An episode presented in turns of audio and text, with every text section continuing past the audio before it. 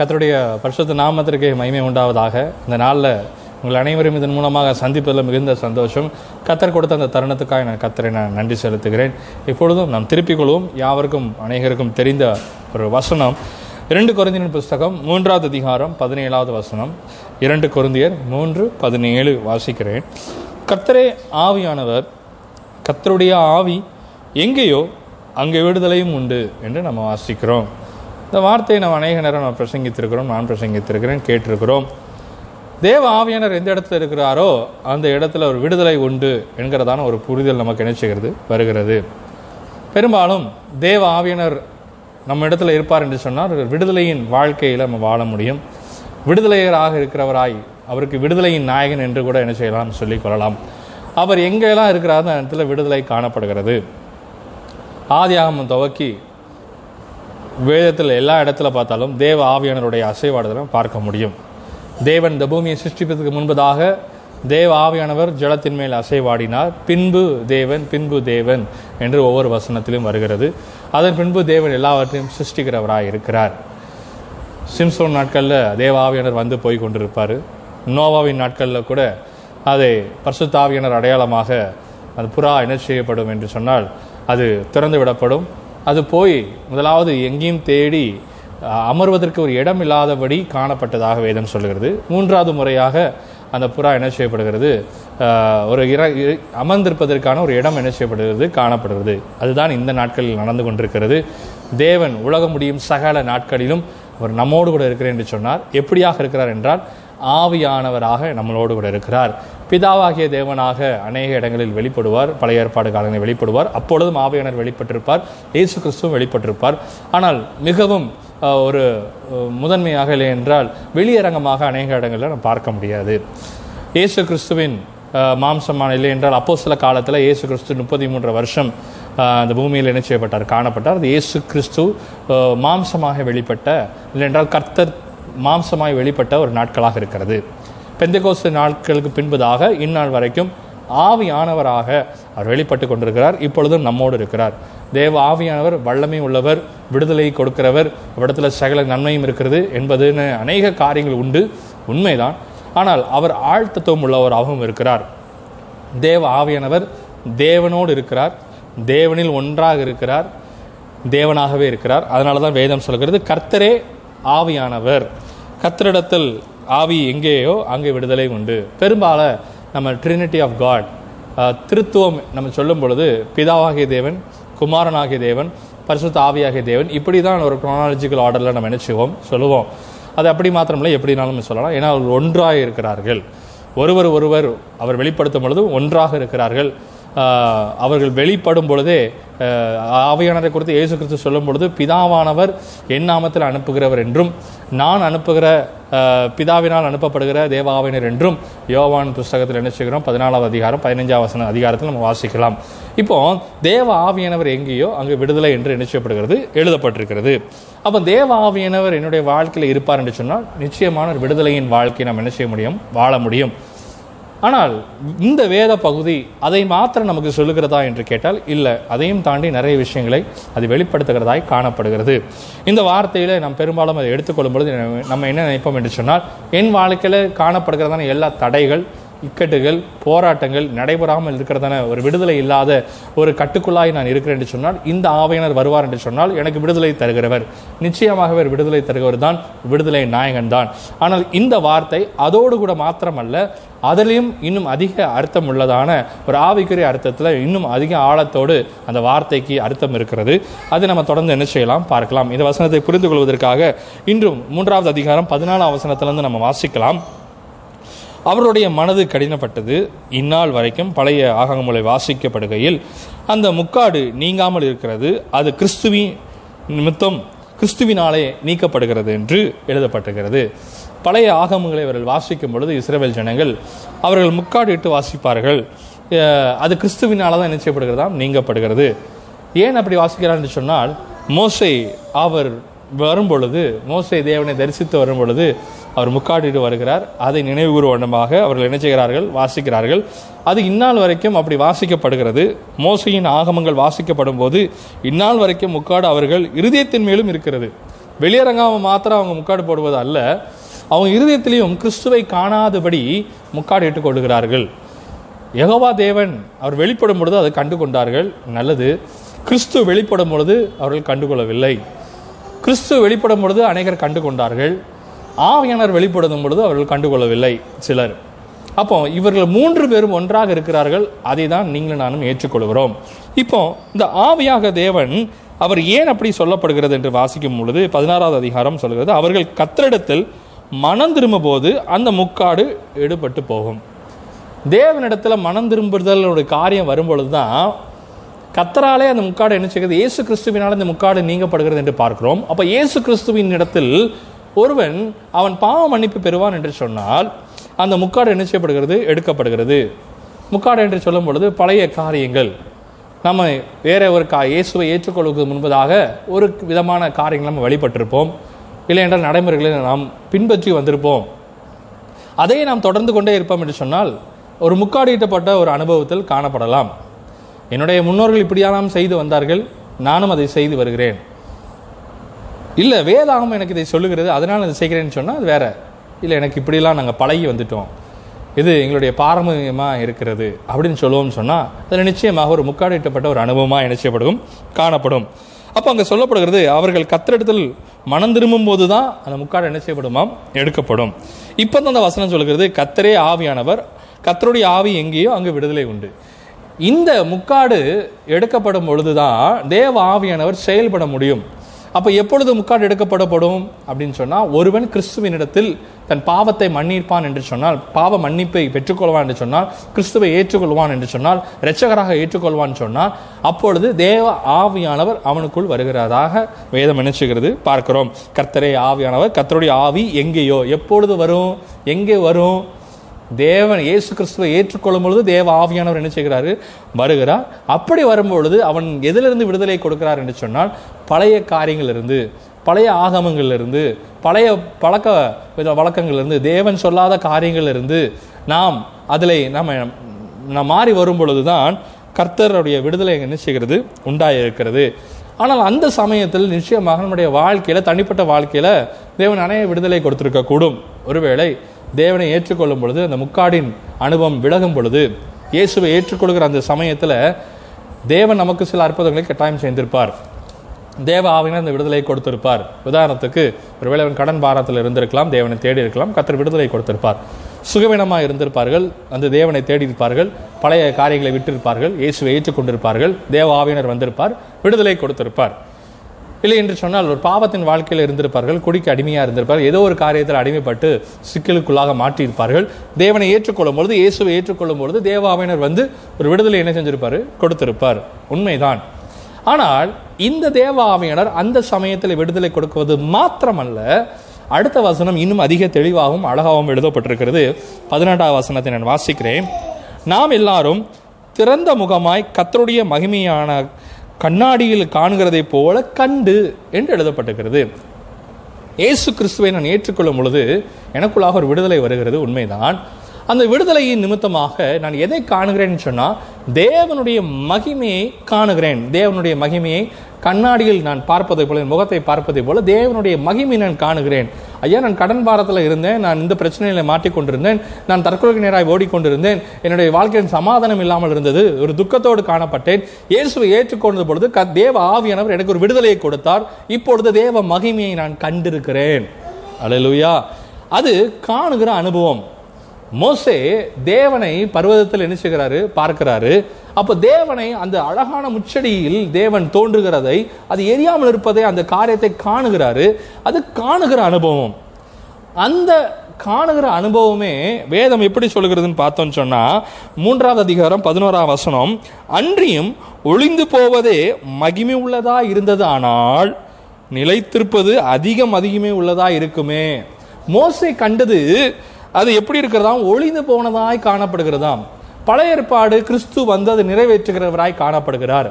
அப்படி இந்த பழைய ஏற்பாட்டின் காரியங்களை மோசை காணும் பொழுது அந்த மகிமையை காணும் பொழுது இஸ்ரேல் ஜனங்களால் காணக்கூடாத அளவுக்கு அவன் முகங்கள் மூடப்பட்டது என்று சொன்னால் அது ஒளிந்து போயிற்று என்று எழுதப்பட்டிருக்கு. அது ஒளிந்து போனதான ஒரு மகிமை அது முடிந்து போனதான மகிமை. அதுவும் கத்தருடைய மகிமை தான் அது ஒரு காலத்துக்காக கொடுக்கப்பட்டது. இப்பொழுது ஒரு புதிய உடன்படிக்கையை கத்தர் தருகிறார். நிலைத்திருப்பது அதிகம் மகிமுள்ளதாக இருக்கிறது. எது நிலைத்திருப்பது? இயேசு கிறிஸ்து தன் சீஷரிடத்துல ராஜபோஜ ராபோஜனப்போ ஒரு காரியத்தை சொல்கிறார். இதோ ஒரு புதிய உடன்படிக்கை என்ன செய்கிறேன் தருகிறேன் என்று சொல்கிறாரு இந்த கிறிஸ்துவின் புதிய உடன்படிக்கை நிமித்தமாக ஆவையானவர் எனக்குள்ளே வருகிறார். ஆவையானவர் வந்த பொழுது என் வாழ்க்கையில விடுதலை உண்டாகிறது. நான் தேவ மகிமையை நினைச்சுகிறேன் காணுகிறேன். மோசை கண்ட மகிமையை போல அல்ல அதிலும் மேன்மையான ஒரு மகிமையை கத்தர் காண வைத்திருக்கிறார். இப்பொழுதுதான் காணுங்கிறதோடு நின்று விடாதபடி நான் என்னுடைய வாழ்க்கையில தேவனை நான் கண்டிருக்கிறேன். அப்படின்னு ஒருத்தன் சொல்லுவான் என்று சொன்னால் தேவனை நான் ருசி பார்த்திருக்கிறேன் என்று சொல்லுவான் என்று சொன்னால் அதோடு கூட இன்னொரு ஒரு காரியம் நிச்சயமாய் நடக்கும். அதுதான் அந்த வசனத்தில் எழுதப்பட்டிருக்கு பதினெட்டாவது அதிகாரத்தில் மீதி உள்ளதை நான் வாசிக்கிறேன். ஆவியாய் இருக்கிற கத்தரால் அந்த சாயலுக்குத்தானே சாயலாகத்தானே மகிமையின் மேல் மகிமை அடைந்து மறுரூபப்படுகிறோம் என்று எழுதப்பட்டிருக்கிறது. ஐயா மோசைக்கு கொடுக்கப்பட்ட அந்த மகிமை மறுரூபமாகப்படுகிறதான காரியம் அல்ல. ஆனால் இப்பொழுது உங்களுக்கு கொடுக்கப்பட்டதான இந்த புதிய உடன்படிக்கை நிமித்தமாக தேவ ஆவியினர் உங்களுக்குள் வருகிறபடியினால் கிறிஸ்துவின் நிமித்தமாக அந்த முக்காடு எடுக்கப்பட்டு தேவ ஆவியினர் வந்து உங்கள் வாழ்க்கையில விடுதலை கொடுத்தபடியினால் நீங்கள் தேவனுடைய மகிமையை கண்டபடியினால் இப்பொழுது இந்த மகிமை உங்களுக்குள்ளே ஒரு மாறுபாடான ஒரு காரியம். என்றால் ஒரு மகிமை மறுரூபமாக்கப்படுகிறதா என்ன செய்யப்படுகிறது? காணப்படுகிறது. அப்போ இயேசு கிறிஸ்து நான் ஏற்றுக்கொண்டு தேவாவனின் எனக்குள் வாசமாக இருப்பார்னு சொன்னால் எனக்குள்ளாக ஒரு மறுரூபமாக்கப்பட்ட ஒரு அனுபவம் என்ன செய்யப்படும்? காணப்படும். அப்போ அந்த மகிமையை நான் மறுரூபப்படுத்துகிறதான ஒரு காரியத்தை வேதம் என்ன செய்கிறது? சொல்லுகிறது. அந்த ஆவியா இருக்கிற கத்தரால் அந்த சாயலாகத்தானே மகிமை மேல் மகிமை அடைந்து மறுரூபமாக்கப்படுகிறோம். அப்ப அனுதினமும் அந்த சாயலாக நான் மாறிக்கிட்டே இருக்கிறேன். முதல்ல அந்த மகிமையின் சாயலை நான் காணுகிறேன். மோசை கண்டதை போல காணுகிறேன். மோசை கண்ட மதான மகிமையை விட அதிக மகிமையான இப்ப தேவாவியன் எனக்குள் என்ன செய்கிறாரு? வாசமா இருக்கிறார். இந்த மகிமை அதிலும் மேன்மையா இருக்கிறபடினால் இது மகிமை மேல் மகிமை அடைந்து மங்காத மகிமையாய் காணப்படுகிறது. என்னை மறுரூபமாக்கப்படுகிறது. அதனால தான் பவுல் சொல்கிறாரு இனி நான் அல்ல என்னில் கிறிஸ்துவே வாழுகிறார் என்று.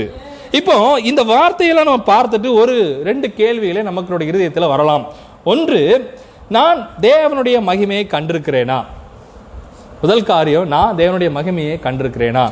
எவன் இயேசுவை ஏற்றுக்கொண்டு பாவ மன்னிப்பு பெறும் பொழுது அந்த முக்காடை கத்தர் எடுத்து எடுத்து போடுகிறாரு புதர் உடன்படிக்கை தருகிறாரு அப்பொழுது அவருடைய மகிமையை ஆவியானவரை நம்ம காணுகிறோம். அந்த மகிமையை என்ன காணப்படுகிறதாக வேதம் சொல்கிறது. அடுத்த ஒரு காரியத்தை பார்த்தோம் சொன்னால் ரெண்டாவது ஒரு கேள்வி வருகிறது அதில்.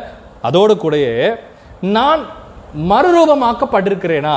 அந்த மகிமை மேல் மகிமை அடையப்பட்டிருக்கிறேனாங்கிறது அடுத்த ஒரு காரியம். இதை பார்க்கிற அநேகர் இயேசுவை தன் தொந்த ரட்சகராக ஏற்றுக்கொண்டிருப்பார்கள். இயேசுதான் வழி சத்தியம் ஜீவன் என்று அவர்கள் சொல்லக்கூடும். நல்லது. அது நீங்கள் மகிமையை கண்ட அனுபவம். மோசை கண்ட மகிமையை விட மேலான மகிமையை கண்ட அனுபவம். ஆனால் உங்கள் வாழ்க்கையில் அந்த மகிமையை நீங்கள் கண்டிருப்பீர்கள் என்று சொன்னால் அந்த மகிமை உங்களுக்குள்ளே பிரகாசிக்கிறதாய் காணப்படும். அது மகிமை மேல் மகிமை அடைந்து மறுரூபமாக்கப்பட்டிருப்பீர்கள். நீங்கள் முன்பு இருந்ததான சாயல் போல அல்ல தேவனை நீங்கள் வெளிப்படுத்துகிறவர்களாய் காணப்படுவீர்கள். இதுதான் அந்த வேத வசனம் சொல்கிறது. இதுதான் தேவ ஆவியானவர் விடுதலையை அங்கே வேதம் சொல்லுகிறது. கர்த்தரே ஆவியானவர் கர்த்தருடைய ஆவியானவர் எங்கே வருகிறதோ அங்கே விடுதலை உண்டு. பழைய வாழ்க்கையில் உள்ள எல்லா பாவத்திலிருந்து விடுதலை என் சோகத்திலிருந்து விடுதலை என் கண்ணீரிலிருந்து விடுதலை எல்லா விடுதலையும் உண்மைதான். அந்த விடுதலையோடு கூட இன்னொரு ஒரு பதிலும் வருகிறது. நான் தேவனைப் போல இல்லை தேவனை நான் வெளிப்படுத்துகிறவனாய் காணப்படுகிறேன்.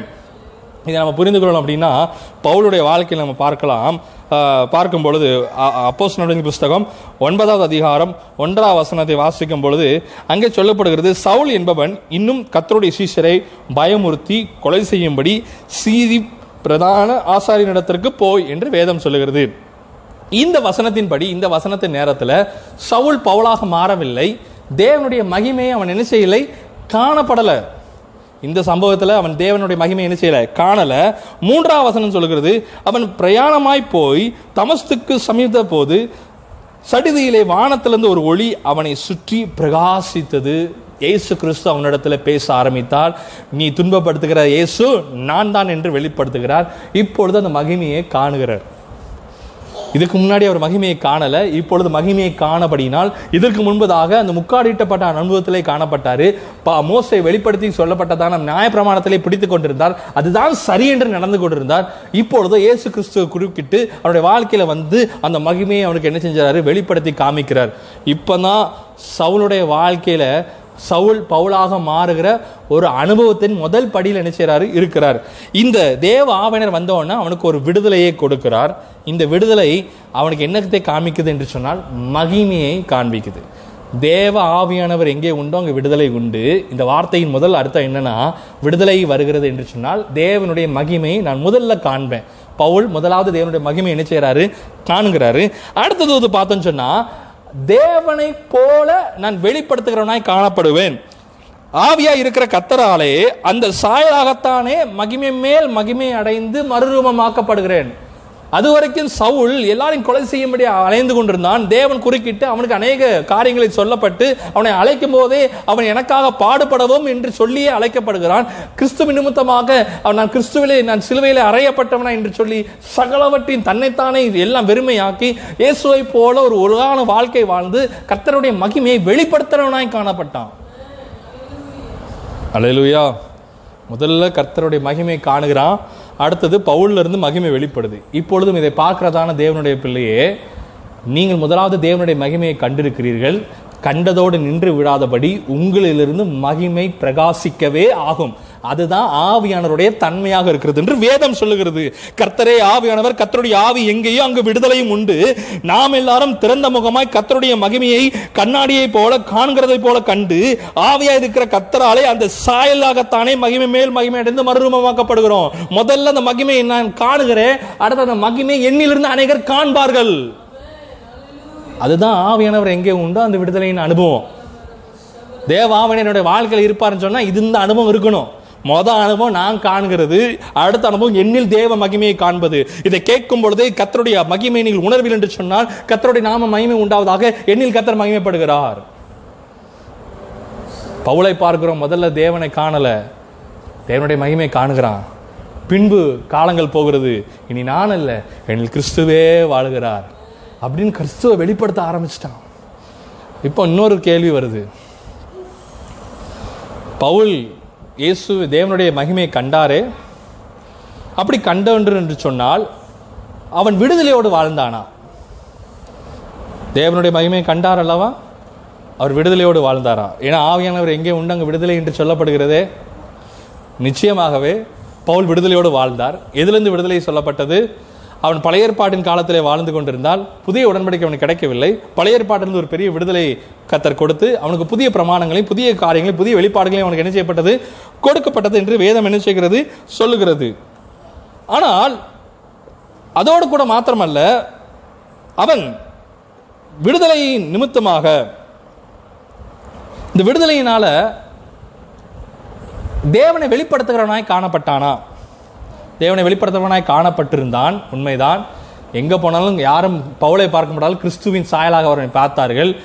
ஆனால் அப்படி பார்த்தும் அவன் விடுதலையோடு வாழ்ந்தானா என்று நமக்கு ஒரு கேள்வி வரலாம். இரண்டு குழந்தையின் புஸ்தகம் பன்னிரெண்டாவது அதிகாரம் ஆறாவசனம் சொல்கிறது சத்தியமானதை நான் பேசுகிறேன். நான் மேன்மை பாராட்ட மனதா இருந்தாலும் நான் புத்தியனாய் அல்ல. ஆனாலும் ஒருவனும் என்னிடத்தில் காண்கிறதற்கு என்னாலே கேட்கிறதற்கும் மேலாக என்னை எண்ணாதபடிக்கு அப்படி செய்யாதிருப்பேன். அன்றியும் எனக்கு வெளிப்படுத்தப்பட்டவைகளுக்குரிய மேன்மை நிமித்தம் நான் என்னை உயர்த்தாதபடி என் மாம்சத்தில் ஒரு முள் கொடுக்கப்பட்டிருக்கிறது.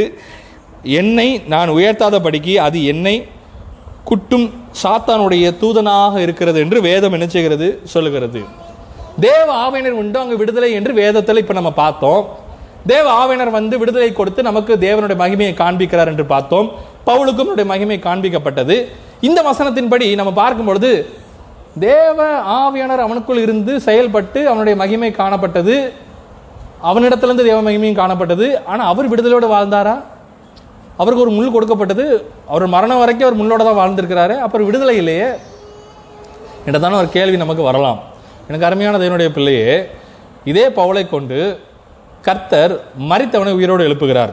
ஒரு வாலிபன் அவனுடைய வார்த்தையை பவுலுடைய வார்த்தையை கேட்டுக் கொடுக்கிறார் மாடியிலிருந்து கீழே விழுகிறாரு வந்து அவனை உயிரோடு என்ன எழுப்புகிறார்.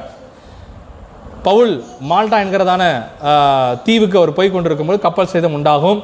அப்பொழுது தீவை நெருங்கும் பொழுது ஒரு இடத்துல அவர்கள் போய் அவர் பாம்பு என்ன செய்கிறது? பாம்பு அவனை கடித்து விடுகிறது. அவன் உயிர் போக வேண்டியதுதான். ஆனால் கத்தர் அவனுக்கு ஒரு புதிய உயிரை கொடுக்கிறார். இல்லை என்றால் ஒரு- ஒரு ஜீவனை என்ன செய்கிறாரு? கொடுக்கிறார்.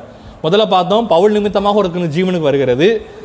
தேவன் இப்பொழுது பவுலுக்கு ஒரு ஜீவனை என்ன செய்கிறாரு? கொடுக்கிறார். இப்போ அதே தீவில் ஒரு தீவின் தலைவனுடைய தகப்பன் இருக்கிறாரு.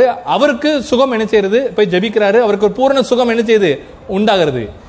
ஜீவனை கொடுப்பதை விட சுகம் கொடுப்பது ஒன்றும் பெரிய விஷயம் அல்ல. சுகம் கொடுக்கறது ரொம்ப எளிதான காரியம். ஜீவனை கொடுப்பது கொஞ்சம் பெரிய விஷயமாக நம்மளுடைய மனுஷீக இதில் நம்ம பார்த்துக்கொள்ளலாம் கத்தருக்கு எல்லாமே ஈக்குவல் தான். அப்போ சுகத்தை கொடுப்பதை விட ஜீவனையே கொடுக்க அவருக்கு முடியும் என்று சொன்னால் இன்னொருத்தனுக்கு பவுல் மூலமாக ஒரு சுகம் கிடைக்குது இன்னொருத்தனுக்கு பவுல் மூலமாக ஜீவன் கிடைக்குது. கத்தர் பவுலுக்கு ஜீவனை கொடுக்கிறார். ஆனால் இந்த இடத்துல படி பார்க்கும் பொழுது கத்தர் சுகத்தை அவனுக்கு கொடுக்கவில்லை. மாறாக அவனுக்கு சொல்லுகிறார் என் கிருபை உனக்கு போதும். அப்ப கத்தருடைய ஆவையினர் வந்து அவங்க விடு- விடுதலை உண்டு என்று பார்க்கிறோமே அப்ப இங்க அவனுக்கு விடுதலை இல்லை என்று நீங்க நினைச்சீங்கன்னா அதுக்கு அல்ல விடுதலை நிமித்தமாக கத்தருடைய நாம மகிமைப்பட்டால் மாத்திரமே விடுதலை நிமித்தமாக கத்தருடைய மகிமை இவனிலிருந்து வெளிப்படுமா என்று சொன்னால் மாத்திரமே அந்த விடுதலை உண்டு. இல்லை என்றால் அந்த பூரண சுகத்தை கத்தர் இவனுக்கு கொடுத்திருப்பான் என்று சொன்னால் அதுதான் வேதம் சொல்லுகிறது. இல்லென்றால் பவுலை எழுதுகிறாரு அன்றியும் எனக்கு வெளிப்படுத்துவதை குறித்து மேன்மையாய் இந்த நிமித்தம் நான் என்னை உயர்த்தாதபடிக்கு இந்த முள் கொடுக்கப்பட்டிருக்கு.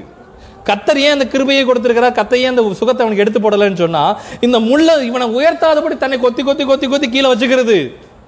தேவ ஆபேனர் அவனுக்குள்ள தானே இருக்கிறாரு? தேவ மகிமையை கண்டிருக்கிறான். இவனிலிருந்து மகிமை வெளிப்படுது. இவனு இவன் இவன் இவன் நிமித்தமாக கத்தர் பெரிய பெரிய அற்புதங்களை செய்கிறாரு. தேவ ஆபேனர் எங்கே உண்டு? அங்கே விடுதலை உண்டு. நிச்சயமாய் உண்டு. அலையலுயா. ஆனால் அதே சமயத்தில் ஒருவேளை சில காரியங்கள் சில இடத்துல சில நிமிஷம் சில முட்கள் உங்களுக்கு கொடுக்கப்பட்டிருக்கும் என்று சொன்னால் அந்த முல்லை குறித்து நீங்கள் யோசிக்காதபடி தேவன் இதில் மகிமைப்பட அவர் போதுமானவராக இருக்கிறார் இது என்னை உயர்த்தாடுதபடி கர்த்தரை உயர்த்துவதற்காக எனக்கு கொடுக்கப்பட்டிருக்கு நாம் நினைப்போம்னு சொன்னால் அப்பொழுதுதான் கர்த்தருடைய ஆவியினர் எங்கே உண்டோ அங்கே விடுதலை என்று நம்ம ஏற்றுக்கொள்ள முடியும். என தேவ ஆவியினர் எதை செய்தாலும் அதை நன்மைக்காகவே செய்கிறவர். ஒரு மனுஷனுடைய வாழ்க்கையில் பூரணமான ஒரு விடுதலை இல்லை என்பதற்காக மாத்திரம் அவன் தேவனிடத்தில் இல்லை என்று நம்ம சொல்ல முடியாது. அது தேவன் நியமித்திருப்பார் என்று சொன்னால் அது கத்தருடைய மகிமைக்கென்றே வைக்கப்பட்டிருக்கிறது. கிறிஸ்து நிமித்தமாக பவுலுக்கு கொடுக்கப்பட்டதான அந்த முள்ளு கிறிஸ்துவை மகிமைப்படுத்ததாக இருக்கிறது என்று வேதம் நினைச்சுகிறது சொல்லுகிறது. எனக்கு அருமையானது என்னுடைய பிள்ளையே நம்முடைய வாழ்க்கையில விடுதலை அவசியம்தான் நம்முடைய வாழ்க்கையில நம்முடைய கட்டுகள் எல்லாம் மாறி ஒரு விடுதலையான வாழ்க்கையில சந்தோஷமாய் வாழ்வது ஆசீர்வாதத்தோடு வாழ்வது நல்லதுதான் ஆனால் தேவ ஆவியானர் விடுதலையின் ஆவியானர் எதற்கு கொடுக்கப்பட்டிருக்கின்ற சொன்னால் முதலாவது கத்தருடைய மகிமை காண்பதற்கு. இரண்டாவது எண்ணிலே கத்தருடைய மகிமை பிறர் காண்பதற்கு. ஒருவேளை அப்படி நான் வெளிப்படும் பொழுது கூட என்னில் சில குறைகள் காணப்படலாம். ஆனால் குறைகளை நிறைவாக்குற கத்தருடைய ஆவியினர் உங்களோடு கூட இருந்து உங்களை செயலாட்டுகிறார் நீங்கள் சோர்ந்து போவாதீர்கள் உங்களை கொண்டுதான் பெரிய காரியங்களை கத்தர் செய்ய போகிறார். பவளை கொண்டு பெரிய காரியங்களை செய்த தேவன். அவன் பலவீனமா இருந்தான். கடைசி வரைக்கும் பலவீனமா இருந்தான். கடைசி வரைக்கும் அந்த முள்ள இருந்துச்சு. ஆனா அவன் ஓட்டத்தை ஜெயமாய் ஓடி முடித்தான் என்று வேதம் சொல்லுகிறது. இதோ விசுவாசத்தை காத்து கொண்டேன் எனக்காக ஜீவ கிரீடத்தை கத்தர் வைத்திருக்கிறார். ஓட்டத்தை நான் ஜெயமாய் ஓடினேன் என்று சொல்லுகிறான். தேவாவியனர் விடுதலை ஆவியனர் அவனோடு இருந்து சகல காரியத்தையும் செய்தது போல கத்திர உங்களையும் செய்ய வல்லமில்லாத இருக்கிறார். கத்தர் உங்களை ஆசிரியப்பாராக ஆமென்.